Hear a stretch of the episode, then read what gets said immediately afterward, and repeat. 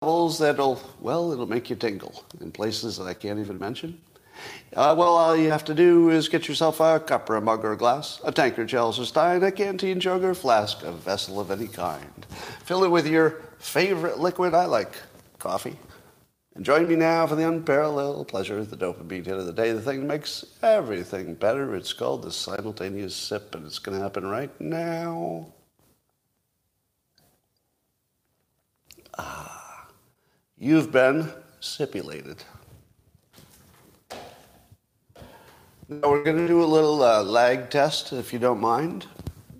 Uh, I'm going to do a test on both the uh, YouTube channel and over on Locals. I want to see what the lag is between my comments and your response. I'm going to say an unusual word, and the first person who repeats it back to me in the in the comments, that will tell you how long the, the lag is. All right, get ready. So the first one who retypes this word, that'll tell me how long the lag is. The word is octopus. Go.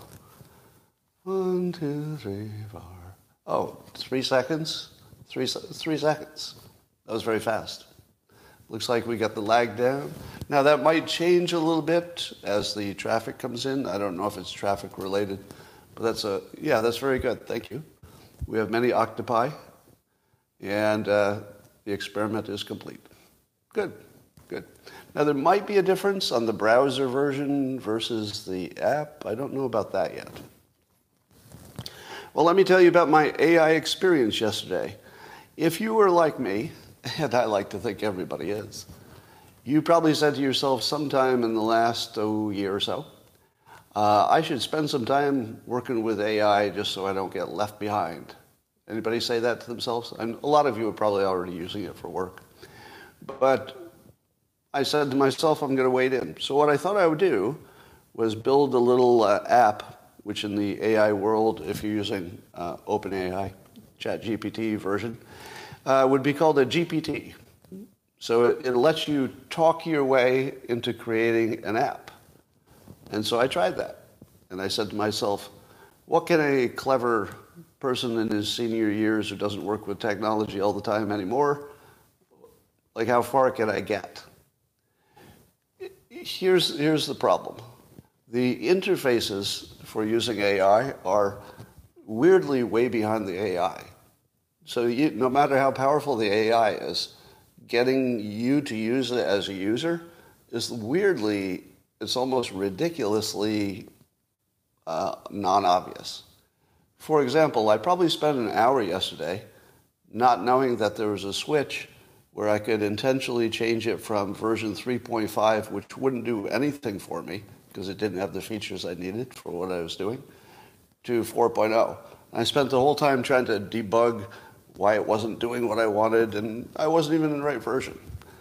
Now, why does it not default to the current version? or, or why doesn't it flash and tell you, I'm definitely on this version, so you can do these things right now? I mean, it's just that's just a user interface, you know, total botch.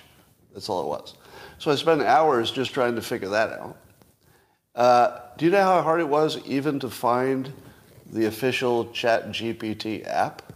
You go to the App Store, and there's so many crazy little apps that have the same name, and they and they try to make a logo that looks sort of like the official one but different. It's it's 90% garbage apps or apps that are not the ones you want. So I spent maybe an hour, maybe an hour even trying to look for the app. Have you ever spent an hour looking for the app when you knew the name of the company? I mean, that's so weird. Uh, why was it so hard? So, but then when I had, the actual experience of building it, um, what's new about version 4 is it can access an external file. So you can feed it a file and then ask questions about it and build a little app around its special knowledge of maybe that one file or what you taught it. And that little special knowledge would be your GPT. So it was actually a freaky experience building an app by talking to it. But that kind of worked, meaning I just had a conversation with it. And the thing that's really mind blowing is that it makes suggestions after it fails. So you'll say, Can you do this? It will try and it will say, I can't, I can't do that with the file you've given me, but I'm going to try this instead. And I'm like, what? Seriously? You're actually keeping me informed while you're trying a whole new look? And then it tries another one. But it, it, it was freaky. It talks to you.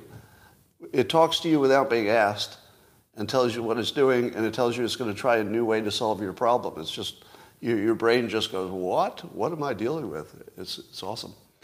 Um, now, I did not succeed, but I believe I learned enough yesterday that in a very short time, I could create a GPT that would look at a text file that has all of my every everything a Dilbert comic ever said, and then separately it can find that Dilbert comic in a different way, and it can take those two pieces of knowledge and marry them, and become a search engine for any Dilbert topic.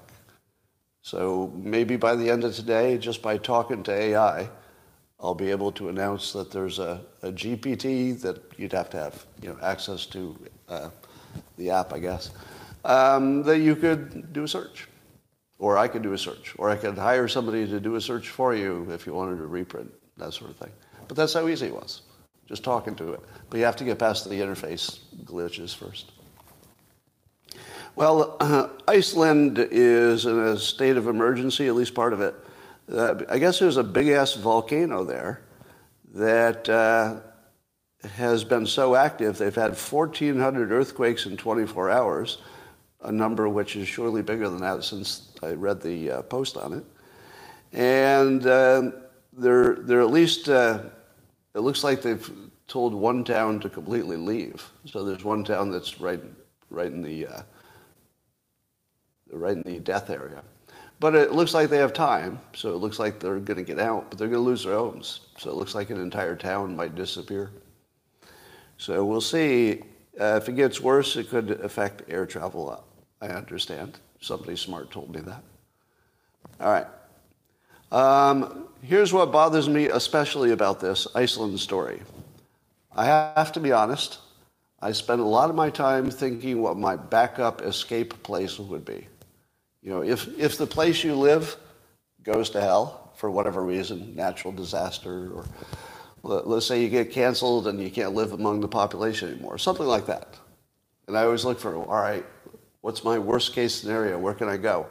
And Iceland was on my short list because I'm like, wow, you know, I bet you could go there and just hide from the rest of the world for a while. And now the whole place might turn into a volcano. So, no place is safe. Um, there's a study on willow bark extract. I know, you were waiting to, to find out about that, weren't you? You're all like, I hope he talks about the willow bark extract, because that's, that's some news right there. Well, it turns out this willow bark, you put it in tea or something, make a tea out of it, and it can uh, thwart all kinds of viruses. So everything from seasonal colds to COVID-19 to viruses that affect, you know, completely different conditions. So it's, it's sort of a broad spectrum virus killer. But it might be so easy to obtain and maybe so hard to patent that you'll, you'll never be able to take it. But if things go bad, go find yourself a, well, I don't want to tell you to take bark off a tree and consume it. That seems like bad advice. You should probably listen to a doctor before you eat any tree bark or make tea out of it. But it's good to know it's an option. This is, this is one of these uh, news stories that I like to give you toward the beginning to show you that even though the news might look like it's all doom and gloom at the minute, at the moment, there might be some really, really big things that are brewing to make things better. I mean, suppose they did come up with a broad spectrum antiviral that just like took a big piece out of every virus. Totally possible. That, that could actually happen. I mean, that would be very transformational for life on Earth. Have I ever told you that uh, science isn't real and they mostly just making shit up? I didn't used to think that. You know, when I was a kid, I thought science was like the best way to understand the world. And you know, of course, I was born right around the time that science was telling you cigarettes were good for you. That's about when I was born. And I was born about the time that the government was telling you that the, the food pyramid was how you should eat. Nope. nope, nope, nope. Not true. Uh, but it just keeps getting funnier and funnier at how bad science has always been, and we didn't know it. Um, I've told you this before. So in the late 90s, I wrote a book called The Dilbert Future. And I've said this before, but it's, it's, it's a good lead up to what I'm going to talk about. Um, and I said to myself, I'll bet you I could pick anything that science knows to be true for sure. I could predict that it will be overturned by science in the future, and that I would be right and I would look like a prophet. And so I had two choices. I was like, I'm either going to pick the Big Bang or I'm going to pick the theory of evolution. Because I thought, okay, those are two things that nobody, nobody is going to say, you know, is going to change. We really get those things. We understand them. And in my lifetime, sure enough, uh, the, uh, the Big Bang has been at least thrown into great question because our better microscopes, or not microscopes, telescopes, can see that there are galaxies formed that don't make sense if there was a Big Bang. So, did anybody see that that would be overturned? I mean, I don't know what it's been replaced with. I mean, that's still a mystery. But, and I would argue that evolution has been debunked. But you're welcome to disagree. And I would say that evolution has been debunked by the simulation theory.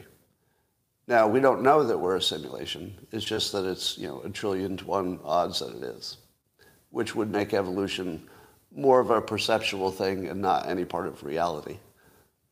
So I picked the, the, the two most basic things of science, and in my opinion, this is my opinion, they've both been debunked to my satisfaction in my lifetime.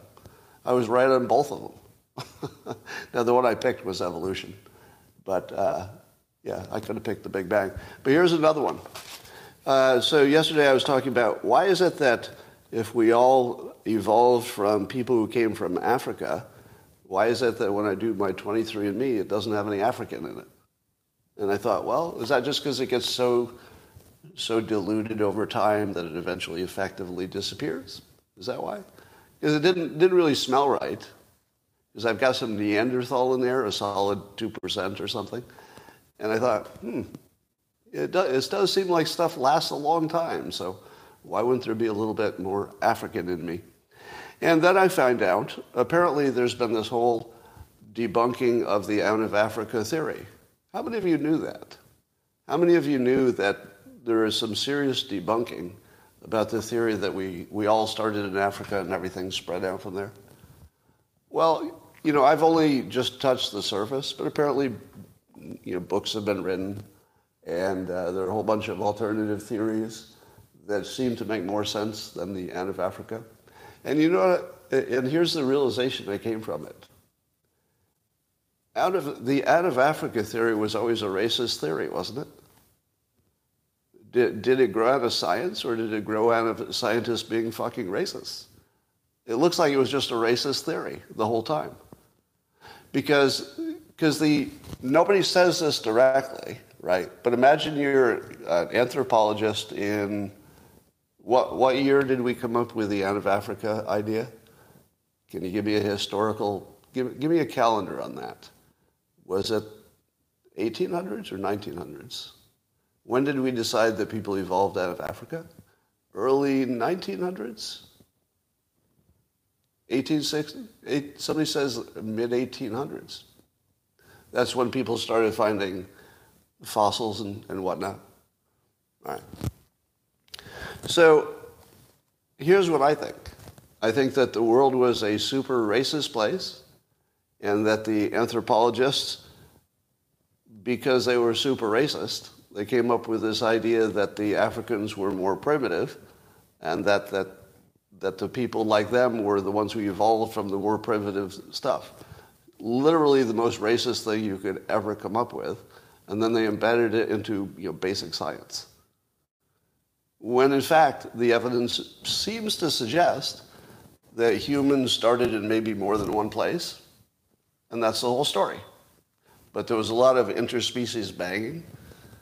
Yeah, the, the early days of uh, humanity must have been wild, because it turns out you could like you could bang a monkey, you could bang a, a Neanderthal, you know, you could get those Den- Denisovians or whatever they are, the little ones. The little ones. Uh, how wild is that? Like today, we're like, would you would you date somebody Irish? Oh no, I'd never dated somebody Irish. Actually, I've never heard anybody say that, but suppose they did. But back then, it was like, I had a little uh, Neanderthal tang last night. How was it? Well, it was wild. It was wild. I recommend it. Have you ever tried a Denisovian? Homo erectus? Can't, can't wait to get some Homo erectus action. All right, sounds worse than it is. All right, let's talk about uh, how, so everything is wrong about science and always was. Um, Ronna McDonald, damn it. I can't do it. I swear to God, I was looking at the name and trying to read Ronna McDaniel, and my brain couldn't actually do it. My brain turned her into a clown, a fast food clown. Now, was it, uh, wasn't it Laura Ingraham who made the mis- same mistake on TV and had to correct herself in real time? I, I, I, think I watched somebody else just do the same thing and then quickly correct herself. What, what could be more damning than being criticized and people keep calling you accidentally a clown's name? I mean, there aren't, many, there aren't that many famous clowns, right? How, how many clowns can you name? Go. How many clowns? There's Ronald McDonald, and then Bozo. Good. Give me another clown. There are very few clowns that you can name, right? I mean, Red Skelton, million years ago, right? So they're all, yeah. I, I don't know about the Burger King. That's more of a weird king thing. Krusty the Clown, thank you. Krusty the Clown. Clown Adams, clever, okay. Yeah. But it's very unfortunate to be criticized and also have a name people think sounds like a clown. But uh, she was, Ronna was interviewed by Laura Ingraham on Fox, and I have to say she came off as not capable. Now, I don't, I have no inside knowledge to know if she does a good job or a bad job. I don't have any opinion on that at all. I wouldn't know what a good job looked like, actually. You could tell that the Republicans aren't winning as much as they'd like to. But, you know, it, it, I can't tell from the outside who's doing what or who should do what better. You should have accountability, though, so it doesn't matter. The details don't matter. If you're not getting it done, you're not getting it done. Time to try something else. But she did not come across as capable. Did anybody else watch it? Did you have the same impression? I could have been primed, you know, too primed to see it that way. But even so, Laura Ingraham asks her a basic question, and she runs off on this long thing and uses up all her time by answering the wrong question. And then Laura calls her out like, um, "That wasn't even really the question I asked." I mean, she looked like she couldn't handle even an interview. So it wasn't a good look. So it was a good day for uh, Vivek, who, by the way, has uh, merchandised. Uh, remember when Nikki Haley and the uh, in the debate called him scum under her breath. Uh, now he's created a line of merchandise that you can buy for his campaign with, with kind of a cool logo. I have, to, I have to admit, whoever did the graphic design on his stuff, really good. Uh, it shows uh, Vivek looking powerful in some military outfit and some American looking V behind him for victory or Vivek. And uh, it's called Rebel Scum. So he added rebel to it. Rebel scum. I tell you, this works every time the Republicans do it, and it works never when the Democrats do it. Have you noticed that? Maybe that's just a bias on my part. But when, but when the Democrats try to you know, monetize or, or turn one of their insults into a positive, it doesn't quite work. You know, like the Power Brandon thing they tried to do about Biden, eh, it didn't really, didn't really connect. But I feel every time a Republican tries it, it works. like the deplorable mugs.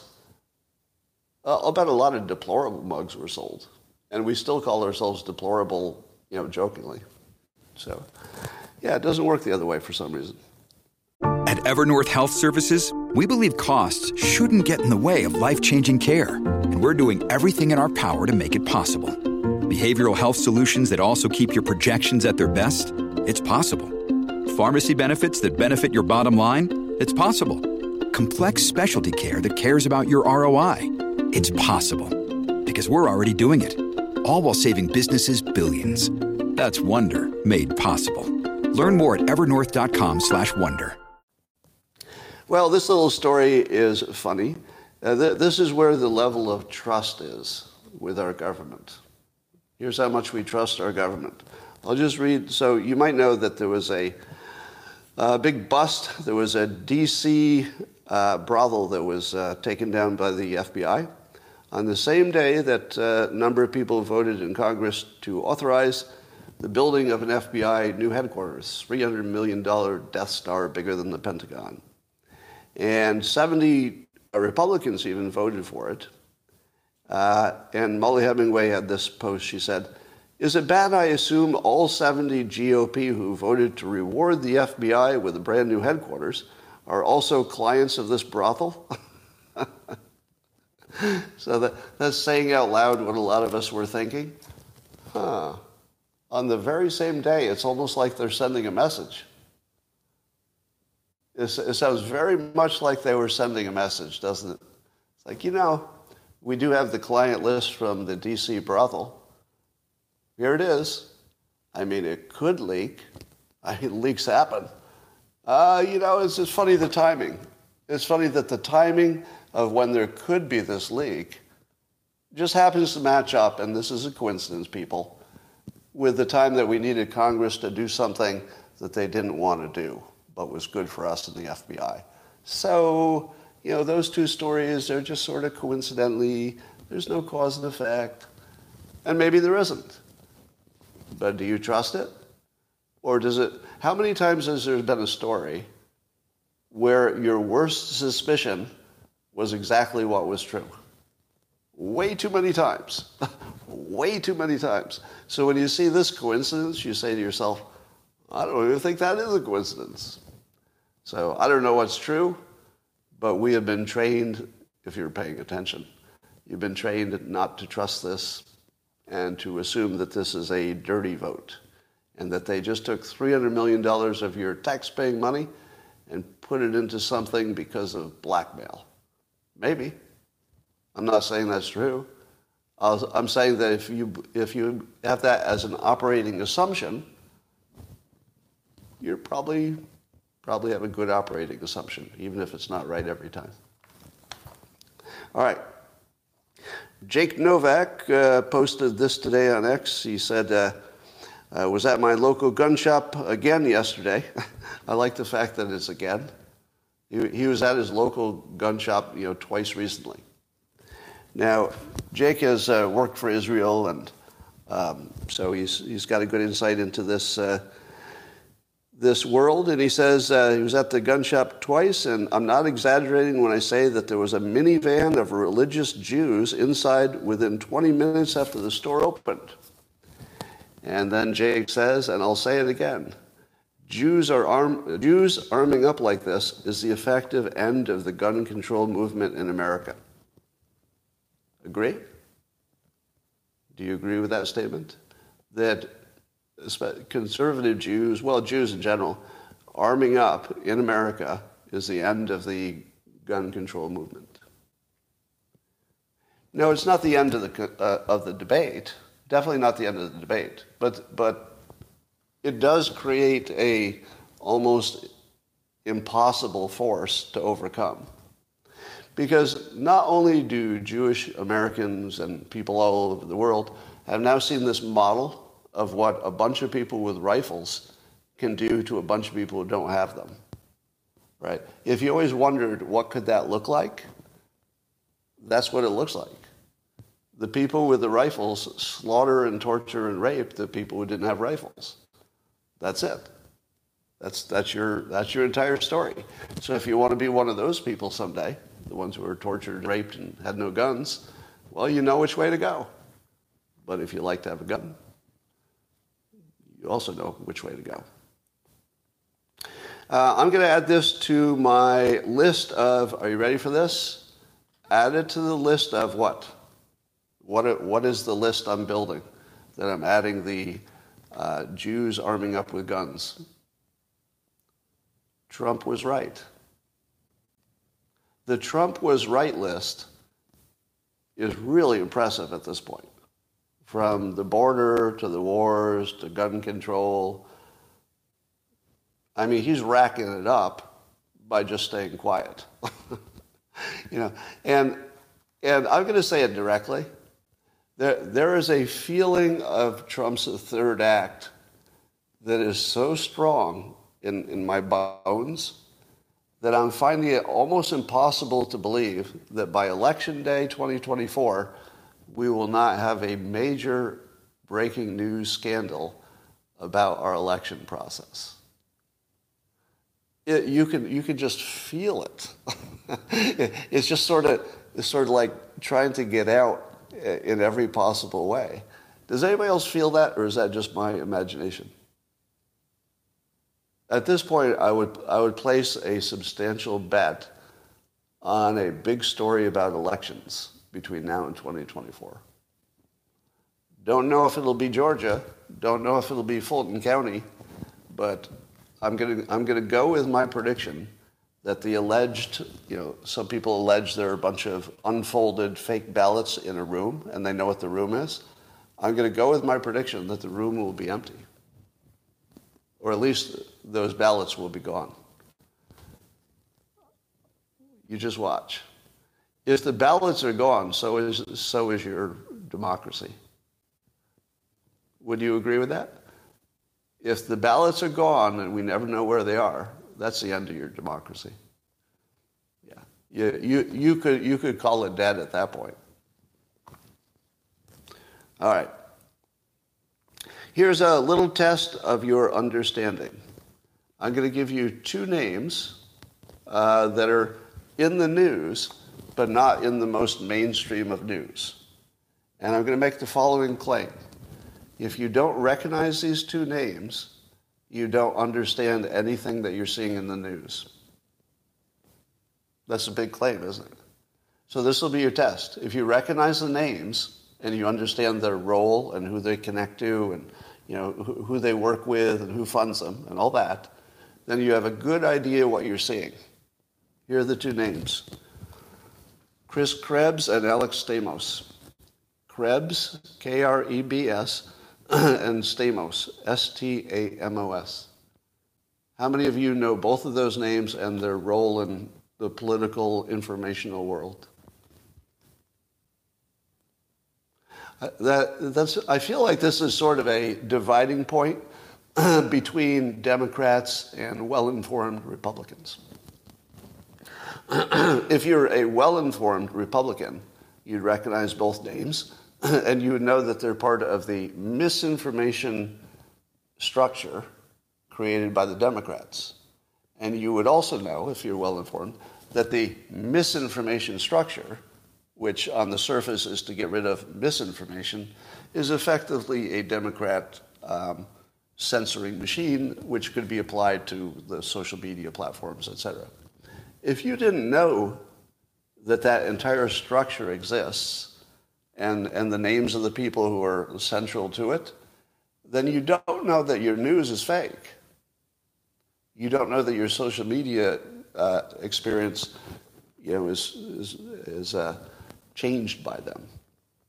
So I'm not going to say you know, what's good or bad about them. You know, I don't want to get sued for some kind of weird accusation. I'm saying that as a news consumer, if you've not gotten down to the level where you recognize those names and their role and stuff, you really don't know what's happening because then the news won't make sense. You'll think it's real. The moment you think the news is real and that the one you watch is the real one and the ones your enemies watch is the wrong one, as soon as you think that, you, you don't understand anything. Everything's confusing after that. Well, let's talk about brainwashing. Um, I saw a uh, post by user on X uh, goes by uh, Kodaliasharosh, uh, Kodaliakrush. And uh, I thought it was an interesting thought. And the user said, uh, I've begun to think that education was always supposed to be politicized. People just forgot about this and ended up giving the keys to this henhouse to the wolves, i.e., those who want to subvert the minds of impressionable children. Uh, thus, we now have students cheering on Hamas.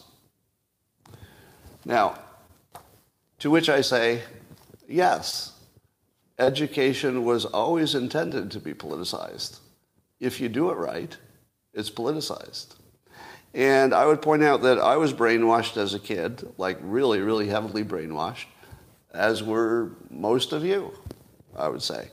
But I was brainwashed for, let's say, capitalism and uh, loving my country and you know, patriotism and uh, the, uh, the so-called melting pot.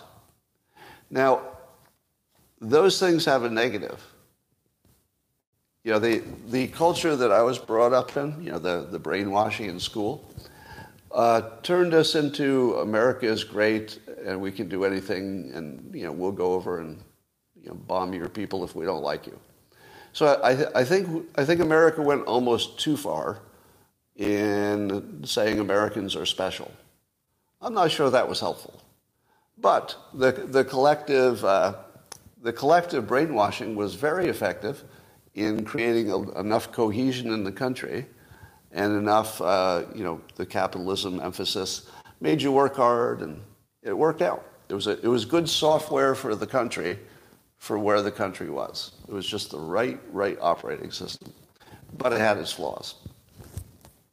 Because it was successful, and only because it was successful, we could stop talking about you know daily survival and then you start talking about more theoretical philosophical things and suddenly you say hey this system is brainwashing people into a certain system that's not making everybody thrive something you didn't talk about until you had the you know the let's say the luxury of being able to talk about it and and then you know people wanted to be flexible because it did seem unfair on some level people would imagine and so, you know, we've evolved into a different system. Let me, let me give you an idea of how uh, powerful brainwashing is. Um, so, Jewish students at MIT were blocked from attending classes by hostile anti Israel protesters. Do you think TikTok had anything to do with that? Yeah, there, there's very good information to suggest that TikTok is where the anti Israel and anti-Jewish protesters are getting their, their fire from. So TikTok clearly is a brainwashing thing. How, how bad does it get? There was a video of a Palestinian grandmother on something called Hamas TV. I don't know how there's a Hamas TV, but I guess there is. Uh, it's not MSNBC, it's a Hamas TV. You could get those two confused, I know. But um, the grandmother said that uh, the jihad against the Jews is a top priority of the Palestinian people, and she said directly that she's ready to sacrifice uh, all of her 17 children. She has 17 children and 65 grandchildren. So she's willing for all of her children and all of her grandchildren uh, to become martyrs uh, for in the cause of killing Jews and taking over the Jewish land. Now, can Israel get any luckier with its enemies? If you ever had a chance to choose your enemies, the one you should choose would be the one who says, uh, Yes, go ahead and please kill all of my children and all of my grandchildren, because we'll be quite happy about that situation. You know, we go to heaven and stuff. I mean, they're making it kind of easy for uh, Israel to do what it must do to protect itself. Now, isn't, isn't the, the biggest conversation about um, Gaza has been uh, who killed whose babies, right? Because we don't care about adults as much as babies. So it's like your babies, you killed my babies, you killed my children. No, you killed more of my children. It's all about killing children because that's you know the most powerful mental model is you know that that uh, that alarms us the most. So it's of course we'd see the most of that. But here's somebody who actually says, you know, I don't mind if you kill my children and grandchildren, you know, as long as we're working on this this mission to kill you. That really does give Israel a free hand. Can I say this directly? I don't know if I can say this directly and stay on social media, so I'll say it maybe indirectly. If you create a situation where your enemy has no choice but to kill your children, your enemy has a free pass. they have an ethical and moral free pass to kill all of your children. If you've stated, I have trained my children to grow up and kill you even at the risk of their life, nothing shall stop my children. My children, I, I encourage you to go out and, and kill the enemy. The enemy has an absolute, total ethical right to kill all of your children. Let me say it as directly as possible. People like this grandmother, and she does not speak for all Palestinians, I should say that for sure, doesn't speak for all of them. But unfortunately, the world is going to see messages like this, and they're going to say, you know what? If Israel killed all of their children, it would be you know, a horror beyond imagination and completely justified from a self defense perspective. Those both can be true. From a conscious conscience perspective, it's the worst thing you could even imagine killing anybody's children intentionally. From a self defense perspective, absolutely necessary. So let me say it directly. Um, it's hard for me to have sympathy for people who have weaponized their own children. How, how do I do that? I'm not sure I can even muster any, honestly. It's a cruel world, and terrible things happen, and I wish it didn't happen. You know, I very much wish nobody's children got killed. But if you weaponize your children and then you brag about it, the other team gets to kill your kids. That's just the way it is. Um, so that's good for Israel. That takes a lot of pressure off them from at least the, um, the mental part that people would put on them. So, given those examples, let us go to the whiteboard. I want to give you uh, my, my impression of what's happened in the brainwashing landscape. So, as I said, when I was a kid, the model was the government would influence TV. You know, the CIA specifically would have lots of influence over the TV. And they'd tell the TV, do a lot of patriotic, you know, stuff. Uh, make sure the people love America and think we're awesome. Make, you, make sure you do a lot of melting pot stuff. You know, make sure we're all getting along, that sort of thing. So they controlled largely what the schools taught and what the TV taught you indirectly. So then the kids were taught capitalism, patriotism, and the melting pot. So that, that was my experience. Now, again, the patriotism part probably turned America into a bunch of assholes. How many of you would agree with that? I love America. I think we're awesome. But I think it went too far. I think it turned us into assholes because it made us think we're a little bit better than the rest of the world. Now, maybe that's good. You know, maybe the system of America worked better because we thought we were better than other people. We were, we were trained to think that. But it's definitely got its downside, right? You get too arrogant, you get too cocky, you start thinking you're better than everybody. Then it's easy to attack them and kill them because, you know, our, our needs are more important than your dying children. So I, I, think we, I think we overshot the mark a little bit but there's no doubt that that operating system propelled America to become the dominant power.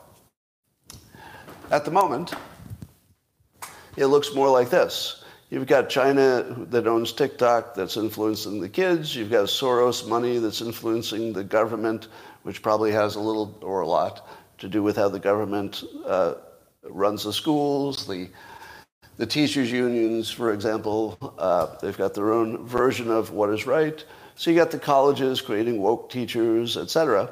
Now, this new brainwashing, um, let's say, situation pretty much guarantees that you get a lot of kids who believe in communism and the oppressor oppressed model, which guarantees the destruction of your country.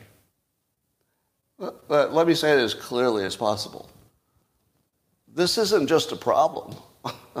this is a guarantee of the destruction, of your country because you would actually be training young people to do all the least practical things, to fight about their oppression instead of making money, you know, the things that drive the, the world. So the government needs to be in charge of the kids, but the government is no longer unified. There are two versions of what the government would want that are pretty different. It wasn't so different in the 50s. I don't think the Democrats and Republicans were too different, were they? When it came to patriotism, melting pot capitalism. Wasn't it Democrats and Republicans pretty much the same when I was a kid? I don't even remember a difference. Yeah, the, the Democrats wanted more welfare stuff, but they were certainly completely in favor of the, the brainwashing model that was the common one. So now you've got kids brainwashed all over the place. What it should do is drive society apart, and it should destroy America.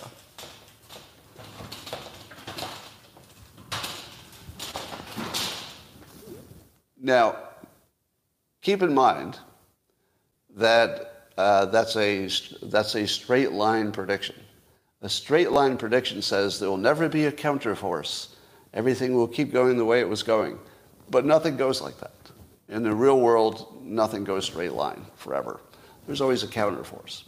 What would be the counterforce in this case? I don't know. I don't know. Um, could it be that uh, the X platform will become dominant? And then maybe, but I don't see that happening because I don't see children on X. Could it be that uh, our government might get its stones back and um, get rid of TikTok? That could be a big step. But here's what I think I think the federal government should federalize the schools, and I think they should come up with one common curriculum uh, that, it, that gets to brainwashing. Right? There could be lots of variety in, in some of the details, but there should be a brainwashing standard federal message that says to raise good children, you got to teach them they're not oppressed or oppressors. You can't have DEI. You can't have, you know, this whole oppressor oppressed thing. And you have to teach them that capitalism is better than uh, communism, you know, with a little socialist flavor to it. We prefer it that way. Um, and, and some version of uh, patriotism, but maybe without the excesses of that. So, do you think that Congress could collectively come up with a set of, you know, maybe three missions that people would accept? At the moment, the Democrats wouldn't be able to say yes to that. But here's what I'd like I would love a national uh, debate so that everybody shows their work. I would want the Democrats to say, here's what we want to teach kids, you know, oppressor, oppressed, whatever it is.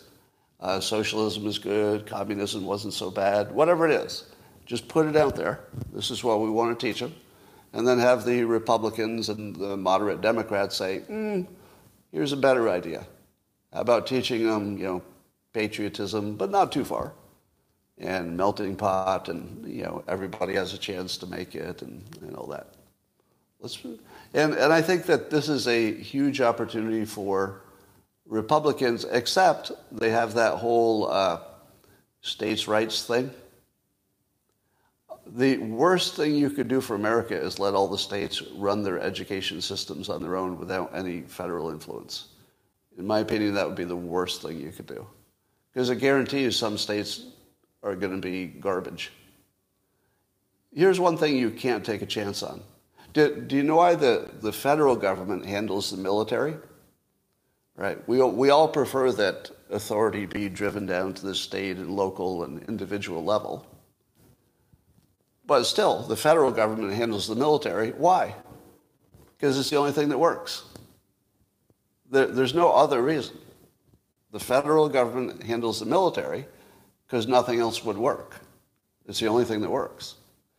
The education system is closer to being like the military than it is to picking up the garbage.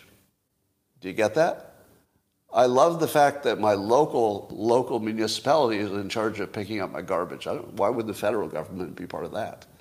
So I love it for the little stuff. Drive it down there, right? Personal decisions. But the education, or let's say the brainwashing, you know, even more than the education, the brainwashing, the brainwashing of our children is national defense. It's not like it. It's not, it's not reminding you of it. It's not uh, similar to. It's not, oh, this should be also in the conversation. It's not another variable you should consider. It is your whole fucking game. It's the whole game. Your military is worthless, worthless if you haven't brainwashed your, your young people to be productive citizens who contribute. So the big, the big problem with education is that we treat it like a social thing instead of a national defense thing. What, are the, what is Hamas doing? Hamas is treating their children like a social thing or like a national defense thing. Well, they've weaponized their children. They've actually, they, they, they at least get one thing right, which is that they know their children are their weapons. They know that their, their cultural defense or offense in this case might be to weaponize kids. And we're, and we're letting our enemies weaponize our kids against us. We're literally, not, not just figuratively, we're literally allowing our enemies to brainwash our children to be on the enemy's side. And we're allowing that under free speech. Right? We're allowing it. And the federal government should clamp that shit down immediately. Now, the reason this would be hard to do is that unless you follow this live stream, I don't think you'd have quite the same feeling that the right frame to look at this is the persuasion frame. Right? If you're looking at everything from a political frame, it looks like you don't know what to do. If you look at it from a follow the money frame, which usually works, it also doesn't work because the money isn't as obvious. You know, there's some Soros money in there and there's some China money, but it's a little harder to follow the money. But if I say to you, follow national defense, that's your frame, protecting the country. And then on top of that frame is the persuasion frame. If you get those two frames right, the persuasion frame, and you understand how, you know, how bad TikTok is and what a risk it is to our whole civilization, and you understand you know, the, the national defense frame, then you can make the right decisions. But you would need somebody at a Vivek level of communication to sell to the, to sell to the public what they, they need, but maybe they don't understand they need it. Trump maybe could do it. He, he's, he's more of a, you know, he, he creates a dumpster fire no matter if he's doing the right thing or the wrong thing. So he's, he's controversial. Uh, I know Vivek would hate to hear this because he's running for president. And, and I think he actually has a shot. People ask me, does Vivek have a shot? Yes, because the two leading candidates for president both have a cloud hanging over them, right? And what happens if Trump actually goes to jail? Right? What, what happens if he's at a certain age and you know, uh, a medical problem pops up that you weren't expecting. So Vivek, I think, could take DeSantis if it turned, if, if anything took Trump out, you know, God forbid, but we're in a world where anything could happen. If anything took Trump out, you'd have a Vivek who looks like a younger Trump, you know, with advantages, without the baggage. And then you'd have a DeSantis who looks like DeSantis. I know. I, I feel like Vivek would almost immediately take a slight lead, if not a larger lead. If the, the moment, if you imagine a moment where something happened to Trump, God forbid. So, could he become president? Absolutely. Yeah. But if it didn't happen, let's say, let's say you straight line it and uh, Trump becomes the nominee, and let's say he wins. Um, I would hate to see Vivek wasted as a vice president. Would you agree? That would be the biggest waste of talent. It would be almost unimaginably a waste of talent. And I think that's the reason why Vivek has said, you know, I'm, not really built for the number two job. And that's why the model that would work the best, way best, would be a. Um, remember how uh, Jared was to Trump? Now, people didn't like Jared for all their reasons, but Jared was like a strong um, partner who could simply execute things in the smartest possible way. So it was just an amazing, you know, amazingly good luck and well smart, I guess, that Trump trusted Jared to do you know, various portfolios of things. But if Vivek, if it came to that, and Vivek uh, was considering a vice presidency, he should only consider it if, he, if he's empowered even more than Al Gore was empowered during, um, you know, during the Clinton years. You, you want a vice president who's got a portfolio, and maybe, here's the, here's the key part, maybe the most important stuff instead of the bullshit stuff. Am I right? Just have him do the important stuff, the most important stuff. I think he'd be great at that. Because then you could, you could honestly say, you know, at the end of four more years of Trump, you would find yourself saying, I love things the administration did, and you'd probably look at what the vice president did in that case and say, you know, he really nailed these two or three areas that were just so critical. So watching somebody with Vivek's talent taking on our strongest problem or our hardest problems would be exhilarating to me. That would be exhilarating. Do you, do you know what, the, what it feels like? Well, here, here's an example. Do you remember what it felt like to many of you. I realize some people thought it was the end of the world. But do you remember what it felt like when Elon Musk bought Twitter? If you leaned right at all, didn't you immediately feel like things were heading in the right direction? Like it took, you know, it took Musk an, an amazing amount of work. I mean, almost I can't even hold it in my head how much work was involved to turn Twitter in, or, or X into what it is now. And by the way, my, my current view of X, oh my God, it's so much better. The, the interface on X, the, the fact that you can do, you know, pull your video windows out, you can scroll videos, and, you know, it's, it's no longer, I'm not throttled. I mean, everything about the experience. The trolls are way down.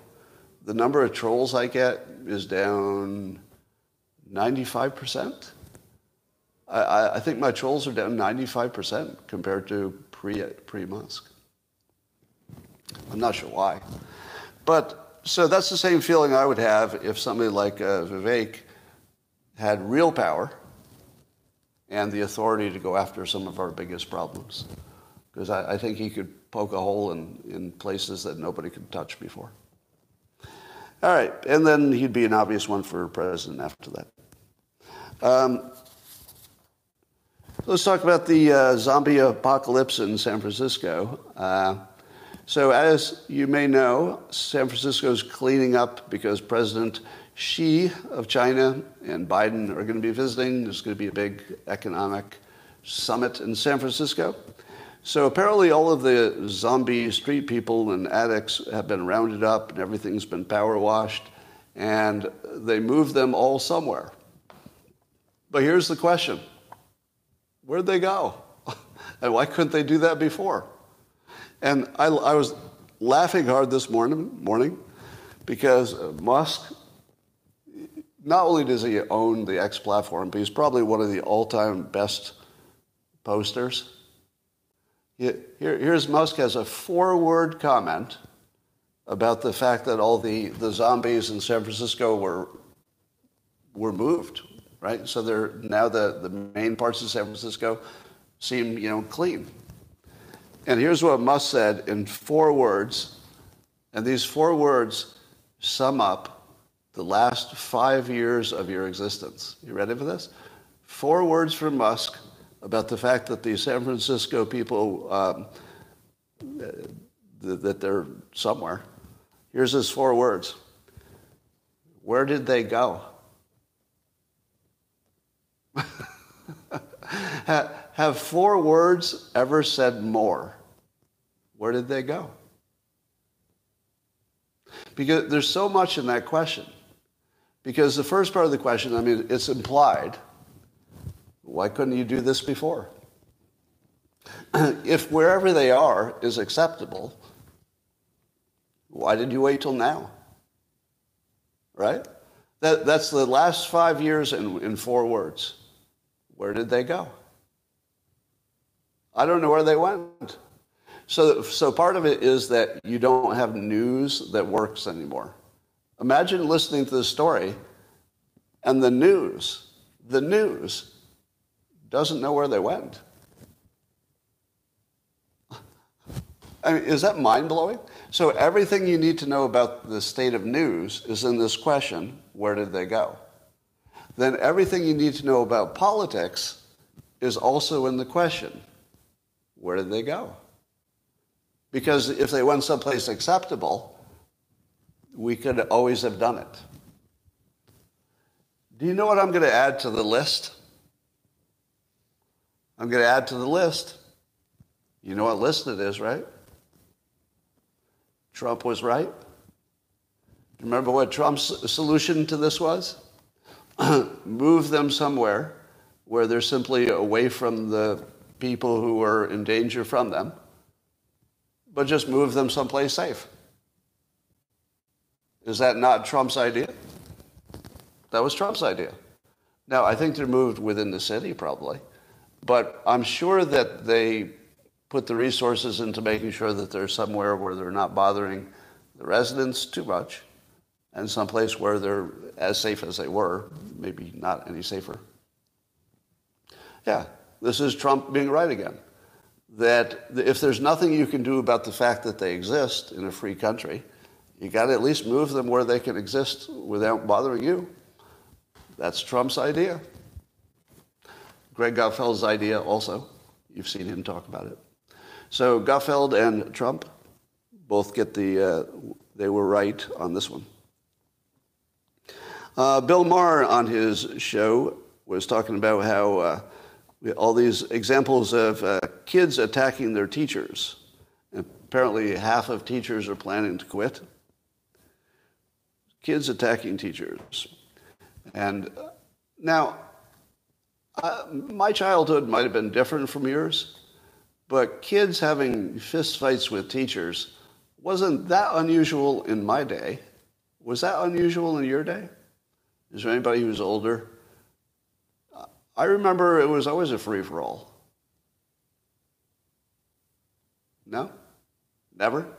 So you went to a school where you never saw a teacher and, and a student get into a fistfight? I can think of two or three cases from my, my experience. It was the guys. Well, I'll tell you what I never saw. I never saw anybody attack a female teacher. I never saw that. Do you know what would have happened if a male teacher had ever attacked a female teacher? it would have been ripped apart. yeah, you would have been ripped apart. The students would probably would have killed you. But when it was man on man, you know, older student and a and a male teacher. Sometimes it just came to punches. It wasn't that unusual. All right. So it's not good. I'm not explaining it away. It looks pretty bad. Um, here's some good news for you. Did you know that uh, Trump and his advisor, Stephen Miller, created this uh, America First legal thing? And it's basically to root out uh, illegal discrimination against white male Americans. and apparently they're going after NASCAR that has been discriminating against uh, white people. And they've already gone after, uh, let's say, Morgan Stanley, Major League Baseball, McDonald's, and Starbucks and accusing all of them of uh, discrimination and having you know, DEI practices that are discriminatory. Now, remember, I always tell you that my, um, my objection to the slippery slope is that a better way to look at the world is not that some things have the quality of slipperiness, but rather that there's not yet a counterforce. And that slipperiness almost always creates a counterforce to stop the slipping. So this would be one example of a counterforce. So if it's well funded, and here's my guess, I'm just going to guess that there are a few billionaires who are the main funding of this. You know, it's probably open to anybody who wants to contribute to the fund. But I'll bet you there's a few billionaires who are like the main funders. You know, so it's not exactly everybody funding it, it's maybe a, a few individuals. And I think that they're putting their money where their mouth is, which is if, if these organizations are going to blatantly discriminate against white people, as they have for 40 fucking years, ever since I was in my 20s, then finally, after 40 years of slipping, when it's at the point where, where uh, Republicans are literally being hunted, it was finally time for a counterforce to appear. And it's Trump. Turns out Trump is the counterforce. So he's, he's backing it anyway. So I'm very much in favor of uh, the counterforce. Every, everything that's good needs to have a counterforce, right? Even if you think it was, you know, a good impulse, things go too far, you always need the counterforce, even for good things, not just bad things.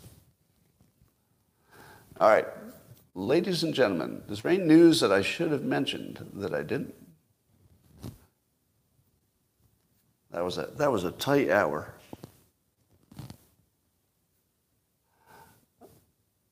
Um, so the one thing I want to uh, accomplish is to get people to think in the brainwashing frame, but don't think brainwashing is always bad, because there's no choice when it comes to children. Uh, yeah, let me say this as directly as possible. Children have to be brainwashed. We just call it, you know, teaching them or educating them or raising them right. There are other words on it. But children do not have developed brains. You can't let them make up their own minds, right?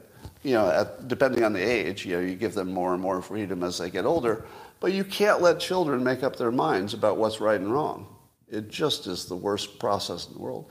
You have to brainwash them, and you have to do it from the federal level because you can't trust the states not to be infected with a bunch of communists, which is the current situation.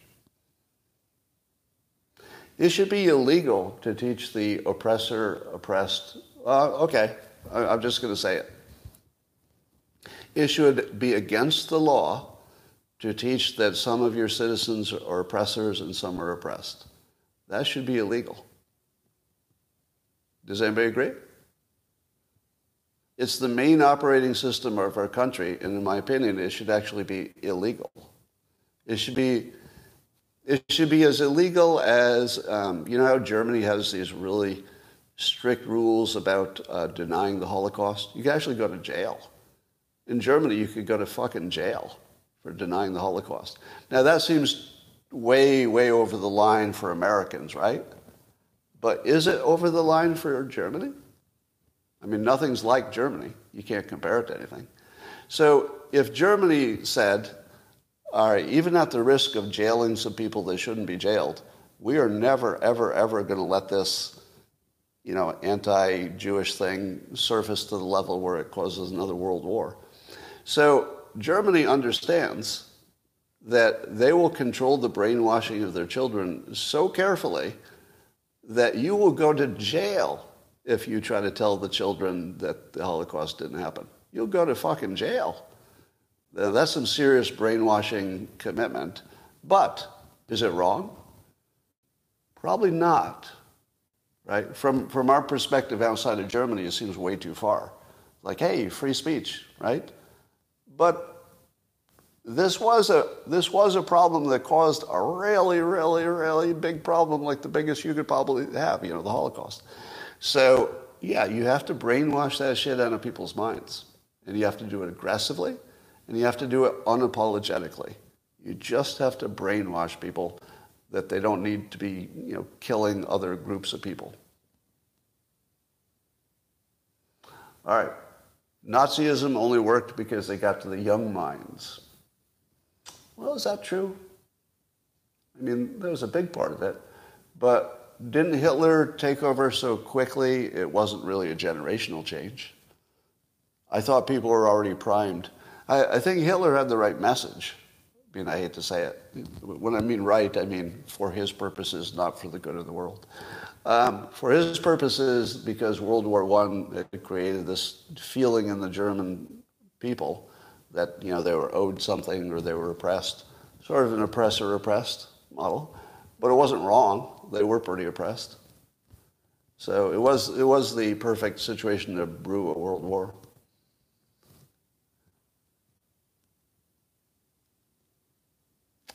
Uh, Scott, Scott, Scott. Moody's threatening downgrade to U.S. debt. Yes, the U.S. debt problem had better get at least its debt commission going. I mean, I definitely would like to see Romney and Joe Manchin doing an independent debt reduction thing. But I, I think somebody, maybe a Vivek or a Trump, needs to say, if you can't settle the debt, we need some kind of a 2% cut no matter what rule. And I'd like, I'd like to see somebody at least selling that. Yeah, give us a 2% across the board unless you can agree to a budget that, that cuts it by 2%. Limit spending to 20% of GDP. Yeah, or something like that. What about Eric Adams being raided? Is that in the news today? Did Mayor Adams? Oh, he got. Uh, yeah, that was old story, right? That was about his campaign got raided. Yeah, I don't know that. I don't know what that's about, but it doesn't look. It doesn't look organic. It looks like some fuckery. His phone got taken. Oh my God. Oh, no iPhone taken, somebody says. Well, we don't know if that was true. It, oh, they took all of his devices? They took all of his devices, somebody says. Perry Johnson, is Perry Johnson um, running third party? Perry Johnson is in favor of a 2% cut? Oh, okay. Adam's phone and iPad were seized by the feds, I'm seeing. Wow. Um, no, this Carol tragedy all leads to where we are today. Okay, I don't know them.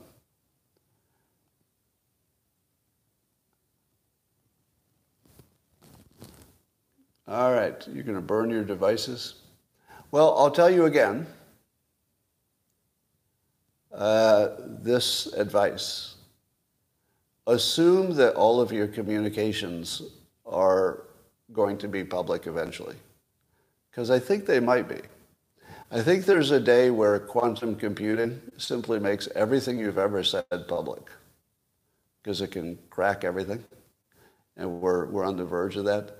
So you should make sure that you don't have any you know, murder plots or any, any felonies you know, I don't think you can get rid of anything that anything anybody else would criticize, right? If anybody saw your private conversations, they'd have plenty to criticize because there's always somebody on every side of every issue. But don't have any felonies there. Do not have felonies on your digital communication. Misdemeanor, bad behavior, saying some incautious things, a little bit of bigotry if you've got those things, you can probably survive them because if everybody's communication is public, we're all going to look pretty similar, similarly bad. But don't do a felony and put it on your digital communications. You can't tell if he's trolling. Do you mean me?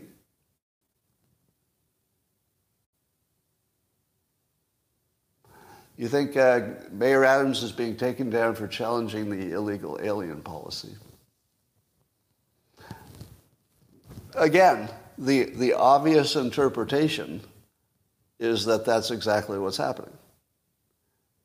You know, so we're, we're in a period where assuming the worst is also the most reasonable assumption. So I hate that. All right, that's all for you, uh, YouTube. Thanks for joining. I'm going to do one more uh, test of traffic, and you're going to have to repeat the word I say so I can see how long it takes for it to show up in the comments. It's going to be a new word. You ready for this? The new word is bison. B I S O N. Bison. Bison. Got it right away? Bison. All right. Well, that's almost no delay on both platforms. Very good. Uh, I think there might have been a technical delay that got worked out. So we're in good shape now. Yay. Everybody likes bison. All right, YouTube, I'll see you tomorrow. Thanks for joining.